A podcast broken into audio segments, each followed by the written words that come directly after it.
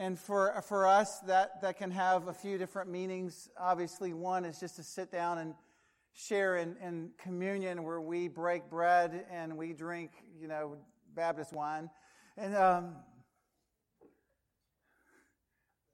but I think sometimes also uh, we're in moments where we are rich with the presence of Christ, and we're in one of those moments right now where we just sit down at the table together with Him and ask Him to sort out His scripture among us.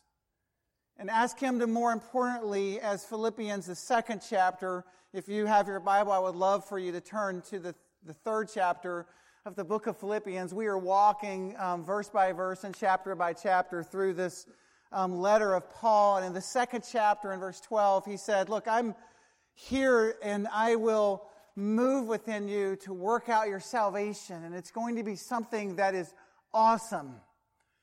Varying translations use words like fear and trembling, awesome and the glory of God. There will be an altar, there will be a table, and there will be Jesus. And my spirit will work within you. And it's this outworking of the inworking of the Spirit of God, and I will draw you into this willful act for the glory of my goodness and the purposes of my name. And so, if you would join me at the table with Jesus, I would like to deflect as much as possible from um, a pastor this morning and just move us as much as possible to sit with Christ, much as Paul did, and read Scripture and talk about it. I truly believe that the next three weeks, because next week we're going to dedicate children and talk about family, and it's going to be robust and beautiful. But uh, for the next two weeks, the one week or two weeks from now, we're going to unpack what Paul is wrestling with. And in fact, in chapter 3, verses 10 through 12, he kind of says this I want to know him. And I think it's important. He says, This is my goal, is to know Jesus. Not just to know Jesus, but the power of his resurrection. Can we just pause and reflect back? The resurrected, the resurrected King is resurrecting you and me. We've already been at his table. Can we sit in Scripture now and say to Jesus, I, I want to know you. And I really do want to not bypass a song by our worship team that may have been new to me, but I want to sit down with you, Jesus, at the table and ask you, as the resurrected King, will you resurrect me right now? Will you move in power within me? And will your spirit draw out of me what you so long to see experienced by me? God, work within me to will and act to your good pleasure and your purpose. I want to join you in the fellowship of the sufferings. I want to be conformed to you and your death, assuming that by your grace, somehow I will reach the resurrection from the dead. And then he says in verse 12, I'm not there. You may identify with that. I am fully not at this point. I think it would be an honest moment with Jesus for us to sit down and join with Paul and say, face to face with you at this table, Lord, I am not there. I have not reached this goal, nor am I already perfect. But here's what I am doing I am making every effort to take hold of that which has already taken hold of me. In other words, my whole heart and my life and mind and spirit has been captured by Jesus. And so I am pursuing with intentionality that which has already taken hold of me. Paul would say this way to Timothy, he would say, I want you to strain with all you have and train yourself in the pursuit of godliness. That's what he would be saying to Timothy as he says this even to himself and more importantly to Jesus. God, God I'm not there yet. I make every effort. I want to take hold of this because I have been taken hold of by Christ. Brothers and sisters, I don't consider myself to have taken hold of it yet, but one thing I do, forgetting what is behind and reaching forward to what is ahead, I pursue as my goal the promised, the prize promised by God's heavenly call in Christ Jesus. That's the essence of my calling, and that's what I am pursuing with all of my heart. I'm kind of a, um, I'm kind of a little bit of an endurance nerd. In fact, it's weird. My watch just went off. Um, I, uh, I enjoy running. I actually co- uh, coach cross country. Um, you know, our slogan on the back of our shirts are um, "Your punishment is our plan." You know, I, I coached cross country for quite a few years in Crestview, Florida, and uh, enjoyed getting out with the kids. Cynthia's roommate last weekend, um, we got to track her for like 15 hours and 32 minutes, and she just completed her first Ironman, and I was so amazed by this. If you can tell Krista right now, she gets like props from the pulpit over this. And this, the way to understand is, as we sit with Paul at the table with Jesus, he's not saying, I'm kind of giving a little bit of effort here. I'll meet you in the middle, Jesus. Here's what he's saying. As an act of perpetual endurance, I am going to strain toward the goal of the upward prize of call, of the upward call of the prize of God in Christ Jesus. That will be the strain of my life. I will lean into this strain and I will pursue this with all the passion of my heart. So this is like a both and. Holy Spirit, come and resurrect me, the resurrected King, move in my life. And oh God, by the way, I am going to push toward you with everything I have. And somehow in this great holy mix, we are going to cross and your Spirit is going to work within me and I am going to train in godliness and I am going to pursue this and it's going to be beautiful. Um, the night I was laughing, just this, this moment was like yesterday to me. And then I started to uh, remember it and I looked it up throughout the week. This was the 1992 Olympics. That still felt like yesterday to me. Anybody at all in that bucket with me? And that was 25 years ago this year humbling moment sermon preparation.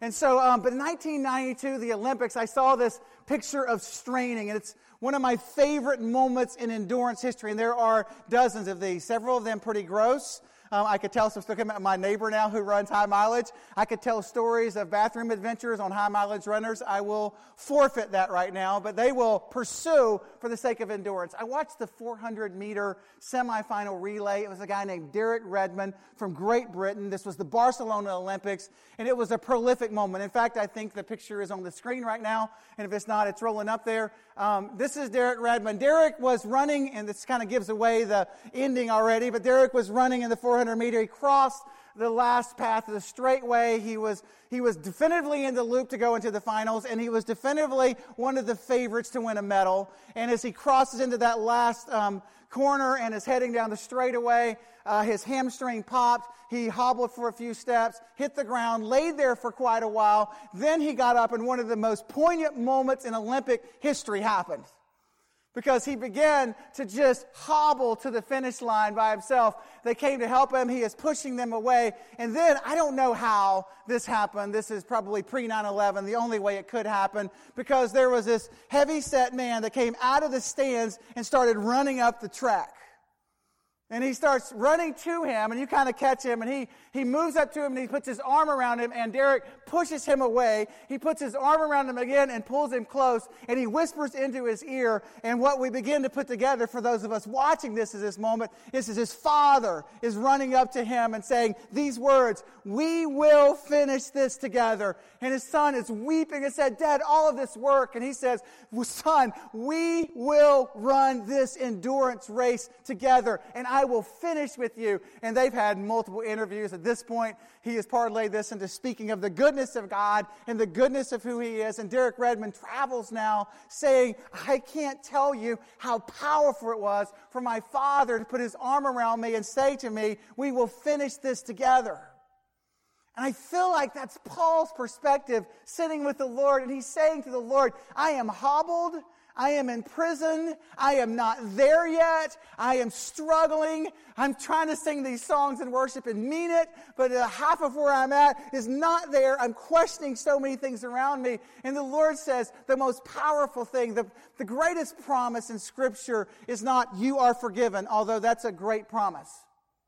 The greatest promise in Scripture, and in fact, the dialogue throughout the entirety of the, of the, Scripture is not, you will spend a glorious eternity with me, although that is a great promise in Scripture. The dialogue of God throughout Scripture to man is this, and I will just demonstrate this for you over the next couple of minutes. The greatest dialogue when we sit down at the table with Jesus and we wrestle with our maturity in Him is this I will be with you. when you are laying down on the concrete and everything you dreamed is in shambles on the ground, I will be with you. I will lift you up. And most likely in this life, you're going to hobble toward the finish line and you're going to make your way. But I promise you this. I promise you, I will be with you. Listen, I want to walk you through scripture and then share two to three things with you. Before Adam and Eve ever sinned and needed the gift of forgiveness, they were promised God's presence. They said this, they said this description of him. It was a beautiful presence. He walked with them in the cool of the day. He was with them. The same promise came to Enoch, who is described in this way. He walked with God. That's another sermon for another day. I want to walk with God so much that I just go one day. People are going, Where'd Siegel go? I don't know. If you have not read the story of Enoch, Google it right now. Ignore my preaching for the next five minutes and just read of a guy who walked off of this earth in the fullness of God, just got lost in God. That's a great hope for us I will be with you, Enoch. It was, it was this I will be with you promise was made to Noah, to Abraham, to Sarah, to Jacob, to Joseph, to Moses, to David, to Amos, to Mary, and to Paul, who's writing this letter. I will be with you.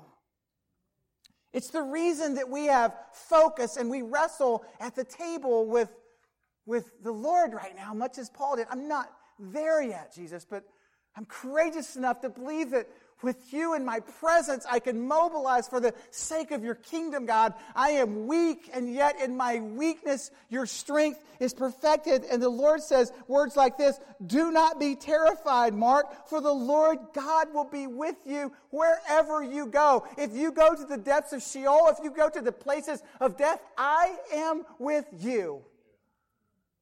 It kept us going in the darkness. It kept us fixated. For Paul, in the midst of a prison cell, he doesn't write these words when he's standing in a revival and the altar is full. And, um, you know, I'm blanking on his name, but is standing behind singing Just As I Am.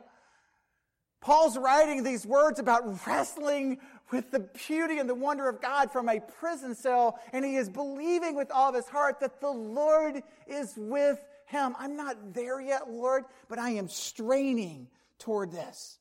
God provided Israel with a tabernacle, with the Ark of the Covenant, with manna, with the temple, with the pillar of fire in the, in the night, with the pillar of, with the cloud in the day. He was communicating this. Don't forget this. I am with you. I'm here. I am present. When God incarnated him in the form of Jesus Christ, he said, Here comes. It's the Christmas name of Jesus. Emmanuel. What's that mean? He is with us. Glory to God in the highest. So when he incarnated himself, look, I want you to know, here I am. I am with you. And then he promises when Jesus says, Here is the Holy Spirit, he was saying this I will be with you to the end of the age. And at the end of time, when sin is distant and a defeat is come of sin and the grave. It will be sung in the heavenly realms. God's dwelling place is among the people. He will dwell with them. They will be his people. He will be their God. God himself will be with them. So 1,327,416 years from now, God will still be among us and we will still be singing of his holy wonder. God is with us. The unity of Scripture is found in this truth and this reality. I long to experience life with God. One of my favorite authors, and when, I, when you see MCSV, it means I messed around with his sentence, but Dallas Willard wrote it this way May we long to discover life with God as a reality on earth, centered in the person and the purposes of Jesus. Could that be the longing? It's the longing of Paul's heart in chapters 3, 10, chapter 3, 10 through 12. And he carries on and says, I'm not there, but God, sitting at this table, I long for this. I want to strain toward this. I want maturity in the midst of this. And then he begins to walk out where I want to walk with you. And here's, here's, um, here's, here's reality. The, the, more I've studied, the more I've um, struggled with this text. And so um, I am freely welcoming the Holy Spirit to stir, as I should and do, hopefully every Sunday, to stir in your own heart and mind as He uniquely sees fit. Because every time I read one of these passages, I begin to flip the prism and it has another richer and more beautiful meaning for me. I think Paul begins to outline some practical thoughts about spiritual maturity in verses 15 through 21 of the third chapter of the book of Philippians. And I think in my mind, um, there's seven things that I would like to talk about, only two of which is today for you checking your clock. We'll come back to it in a week or two weeks from now. But there's, there, there's, to me, there's seven marks of a person who believes that God is with him. and more importantly, who is straining to take hold of what has already been taken hold of in Christ. I'm pursuing these things, and this is what I long to be about. And if I believe that Jesus is with me, and He's more beautifully in me as the hope of glory, and there's this, this, this mashup of Christ and me, and me and Christ, hidden with God and Jesus, I want to sit down at the table and I want to wrestle out some things with Him. So if, if you would just read with me today verses four, uh, 15 and then 16, and I want to share thoughts with you. And I think I would call these, I don't know what, I, I just wrote this out as demonstrated Christian maturity. Marks of a mature believer. In chapter 3, verse 15, he steps all over our toes. Therefore, because I'm straining toward this, let all of us who are mature think this way. And if you think differently about anything, God will reveal this also to you. I, I, just wrote down in my notes in my heart the sure sign of immaturity is, an, is a person who is unwilling to change. The sure sign, according to Paul, the person who has com- completely failed to constrain himself or to strain himself toward the reality of the gospel and the move of, of God in the presence of the spiritual realm is this I am contented where I am at. I am unbending and unmoving. And Paul's just saying that's anything but the move of God in Christ. He's going to tell you why he is critically impassioned for the people of God to say, we will unbend only in the cross of Jesus. We're unbending there. But in every other realm, God, move and spark in our minds and renew our minds by the washing of them for the Word of God. God, not by what we have once experienced in the past because I don't live there. Read the scripture. I do not look backward. I look forward to what God is doing in Christ. And I greatly fear with multiple conversations that I've had with church folks, including us church folks, is that we lean on something that God did in the past and that is fundamentally antithetical to everything Paul is saying right here. He's saying, I don't look back there. Those were good moments, but that is not this moment. I am asking God to do something new, rich, and profound right now today. And He probably will not do that today like He did back there. And I'm not even looking back there, so why does that matter? Matter. And that is greatly convicting for most of us in this room, including myself. Because I look back at moments and I think, God, if we would just do that, if we would just sing that, if just we would just be that, and Lord's going, no, no, if you would renew your mind in the fullness of who I am, do not conform yourself any longer to the patterns of this world, but be transformed. How, Lord? I want to pursue this by the renewing of your mind. As you focus in on the heart of Scripture, you will begin to understand who I am and what my will is. I don't want to jump forward, but what Paul is saying is, the will of God is this that I am agonizing in verses 17, 18, 19, 20, 21 as a citizen of heaven of those who are around me who don't yet know Jesus. And I am deeply burdened and impassioned by this. So, Lord, whatever it takes, move for the sake of your kingdom. And if that means, Lord, that I am sitting in this prison cell, leave me here if your church is going to be built as a result. And I don't know that we can answer this as we sit in padded chairs in a building that we've built, that we can even conjecture toward this in a New Testament view of the church, which I just started processing the church and its movement up to this point. I mean, this church started with a group of ladies praying outside a gate this church has continued inside a prison cell. It was birthed out of a young kid who was, who was, who was constrained by the demonic, but no more. And so they built the church here. And I think we confuse the movement of God with a physical place and a physical building and what we have done and where we have been. And we lose sight of the fact that Paul, while he rejoiced in the church at Philippi and the move of God there, he moves on down three verses later and is agonizing for the lost. And I believe this fellowship would greatly mature if we would agonize greatly for the lost and we would say, Holy Spirit, how do you want to mature us in seeing where you are at work? And these are the questions we should be asking. God, how do we join you at work? How do we penetrate Mandarin with the gospel of Jesus Christ? How do we mobilize so that we are sharing your story? How do we most creatively present you to others so that we are presenting the fullness of the cross of Jesus Christ? How do we do this so that others can know what we have experienced? How do we share the message of the gospel? When that's the prevailing question. Five years ago, I sat in a room and I shared with this fellowship, and there was a lot of questions about a lot of things, and I just simply said, I think in some ways we're asking the wrong questions. The right questions are centered around the cross of Christ, the gospel of Jesus, the power of the resurrection, the straining among believers for the sake of the gospel, the willingness to change our mind, the glory of the cross, the wonder of salvation, and mobilizing for the sake of that.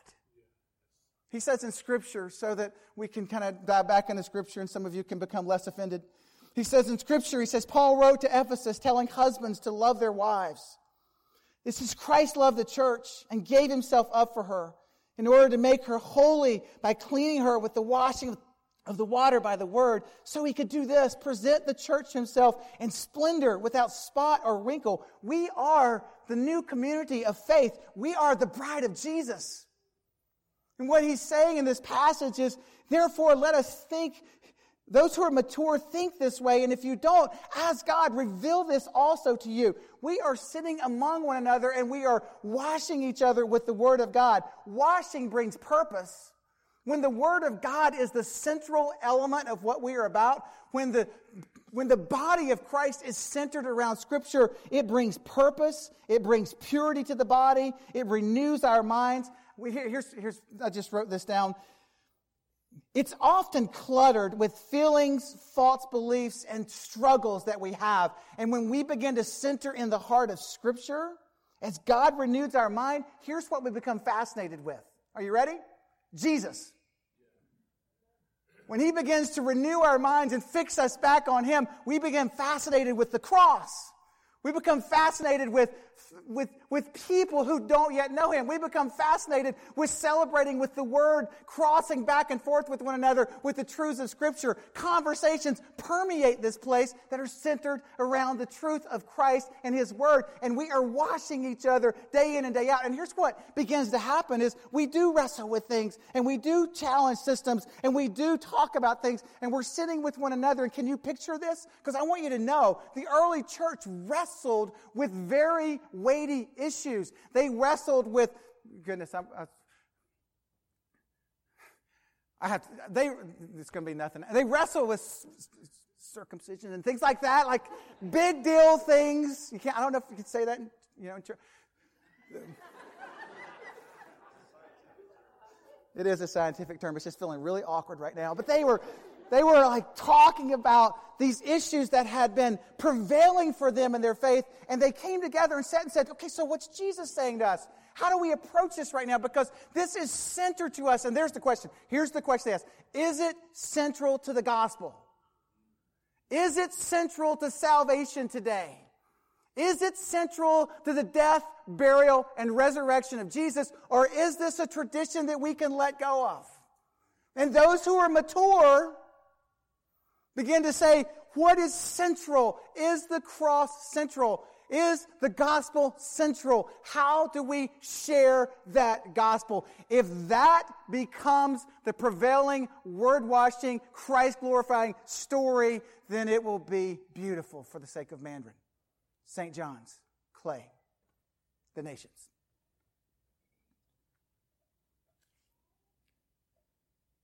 As God renews our mind, we return to a fascination with Him. Mandarin is a place that's got to be centered on Jesus, His work, or else emptiness and traditions of men is our certitude. And we are not alone in that. Regardless of, of any other thing, Jesus is the story. I, I just wrote, imagine. Imagine this room. Listen, let's just, just run with me. Imagine this room cleansed of all debris except the cross of Jesus.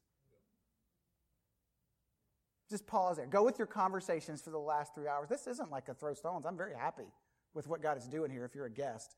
He's moving in spirit and in power, and we're loving it.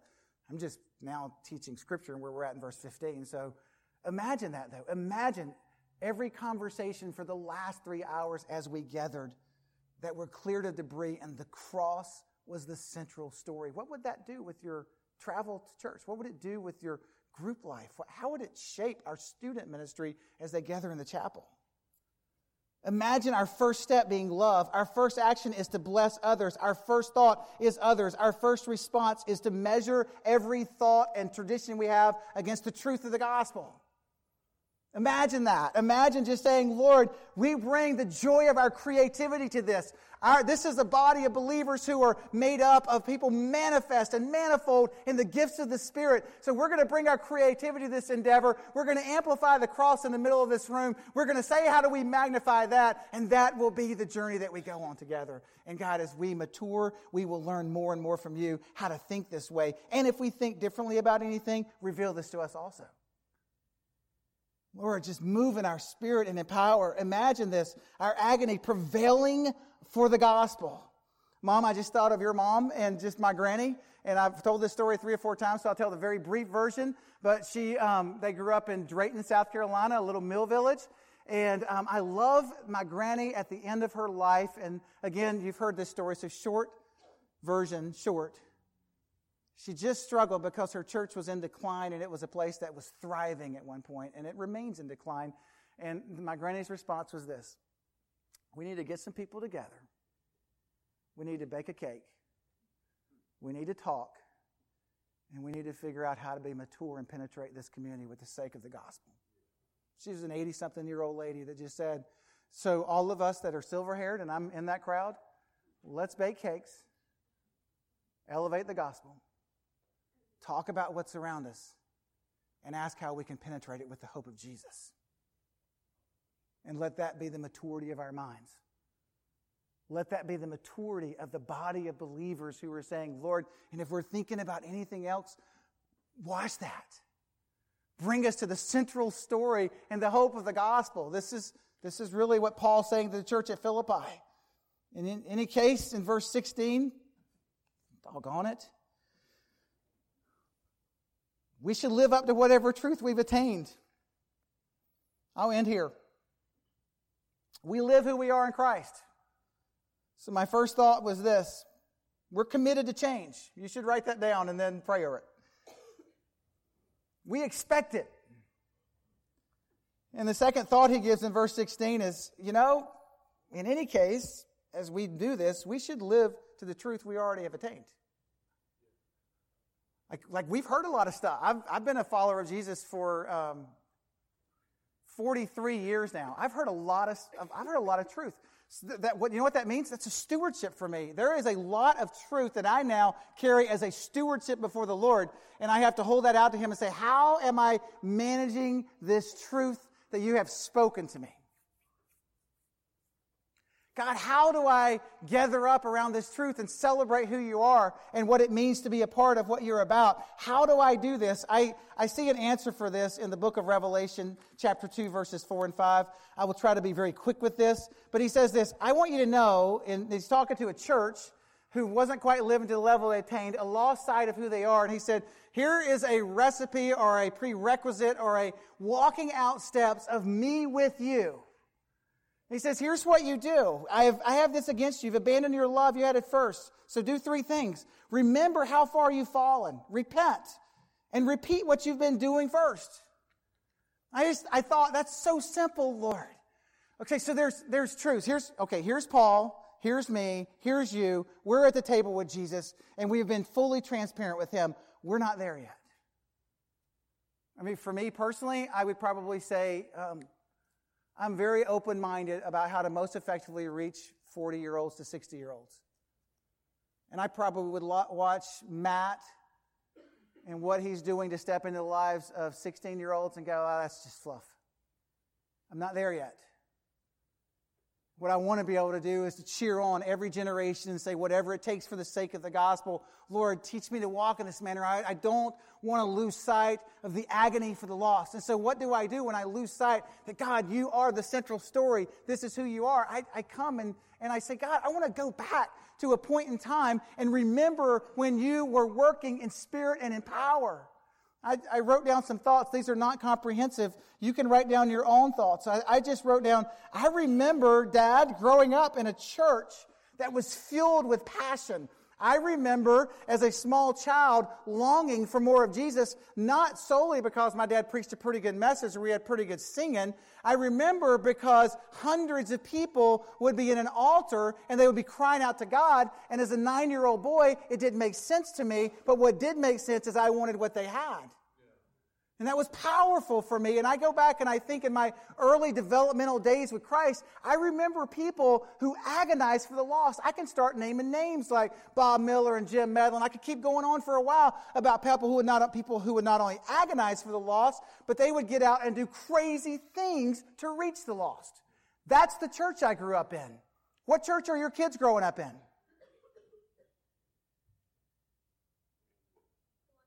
Yeah, I know. Like, but what are they going to tell in days ahead? How did we agonize for the lost? What creativity did we bring to the table to say, Lord, whatever, if we're going to have to spin pigs right after church, because that happened, North Carolina barbecue for the sake of Jesus. Amen. If that is, if that's what we're going to do, this is going to be awesome. I remember friends over and over who told me and taught me how to grow and mature in the faith, and I'm about five years away from one of them now when they just looked at me and said, All I have is two suitcases and Jesus, and that's more than enough. Goodbye. Just seniors who taught me how to mature for the faith. I remember sitting in the middle of the night in Central Asia with a small house church, and they were just sitting in, and they would sit from about 10:30 at night when you would back in, shut off all the lights, and just gather together. And I sat with a group of a house church people that were meeting, and they were hungry for Scripture, and they tore pages out, passed it around to one another, and said, "Let the word of Christ dwell here." And they washed one another in the Word. And that's, to me, that was the epitome of the New Testament church and a snapshot of what a church in Jacksonville would look like as well. I look back and I think and remember and go, Lord, I remember standing dozens, hundreds of times in baptismal waters and just thinking of the transformational beauty of our, of our God. I remember the clear call of God to stand with this church and join hands and run with you as my friends toward heaven. In, in every way, not wanting to uh, uproot five years ago multiple teenagers and pull them here. And yet, I remember standing and looking at faces and the clarion call of God. And I was just singing this morning and thinking, God, I'm so grateful for your grace and your glory. I'm grateful for what we have seen, and I'm grateful for what we have not yet seen. And I love you, Jesus. And after we remember, we just turn and say, God, we want to return to the point of departure. I closed with this statement, these questions. He says, Remember and then repent. Was there a point where you believed bigger things or more beautiful things about God than you do now? God, I want to live to the level that I've attained in you.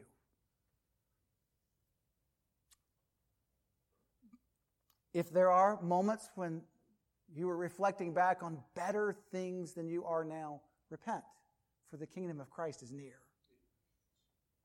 Was there a point when you felt an intimacy with God that you don't currently experience? This is not meant to persecute or to guilt you. It's just meant to say, repent. For the kingdom of God is near, and our God longs for intimacy with you. Was there a point when God was using you prolifically, but at this point, you have sidelined yourself, you're taking a break, and you are doing your gig? Repent. Because your life is a mist, and there is not a second to waste. And the kingdom of Christ is near. Was there a conviction that was born in your soul? And you know the Spirit of God said, Stop or go another way, and you have not. It's beautiful. Repent. Turn towards Jesus, for the kingdom of God is near. Is there a, a mess in your life that you have fundamentally hidden away from all of your friends and all the others, and you are doing well with your dung? That's what Paul described in the third chapter. Oh, it would be so beautiful should you repent and hand it back to the living God. And say, God, I want and I long to live to the level that I've attained in you. Is there a point where you chose your traditions over a clear movement of God? Where you said, I would rather be comfortable with what I've done than be convicted about the agony for the lost? If so, repent. For the kingdom of God is near. Do what you did at first, Scripture says. I love this because it's so practical. So, what do I do that I did at first? Well, the early church did this. They devoted themselves to the word. They were fully committed to one another. They expressed that to one another. They were united in prayer. They were united in unity. They were passionate and convicted about being rich toward God. They worshiped with abandon. The word of Christ dwelled among them. They devoted themselves to the gospel. Daily people were being saved, and they grieved when this was not happening. And it just became this glorious movement of God. And look, he said, You should do these things. You should remember the days of the goodness of the Lord Reflect upon them. Thank God for them. Look at where you are and say to the Lord, Lord, I have answered those questions that the pastor threw out. There are some things that I need to live toward that I have attained and yet set aside. Oh God, I want to walk back into the fullness of who you are for me. Because God, I believe you are doing something glorious in the land of the living and I want in on that. I want the cross of Jesus to stand. And God, I, here's what I ultimately believe. I believe that in all of this, in all of this scripture, in all of this truth, that you are with me. And I feel pretty crippled right now. That's how I felt the whole time I prepared. I feel very crippled right now in how to run this out and how to finish this. And here's what I love about our God. He is just simply coming up to my heart as your pastor, and he sits down beside you in your chair as your Redeemer and Savior, and he is putting his arm around you, and he is whispering in your ear, We can do this together. Let's run the race that is set before you. Let's persevere for the sake of the cross of Christ. Let us not grow faint or weary, but let us do good and give glory for as long as we live, and let us boast in the cross of Jesus. Father, I praise you for who you are and whose we are. God, I praise you for what has brought us to this day. And I praise you for Paul that we are not centered solely in this day, but God, we, we're glancing backward, but looking forward into this day and days ahead for the sake of your name, Lord, for the glory of your goodness, Lord. God, I pray that there will be freedom in Jesus that would just move across this room. God, I pray that there would be chains that drop and inabilities that drop and weaknesses that drop as we hear the whisper of the divine. I'm with you. I'll run this with you. Let's finish this together. God, ultimately, in this moment, I pray for Acts 20 24 for every one of us in this room. That we will have finished our race, that we will have completed the tasks, that we will have amplified Jesus and that we will hear, Well done, good and faithful servant. And we will gain a crown of righteousness. We look forward to that and come directly back to this day. And we ask you, Jesus, move in us.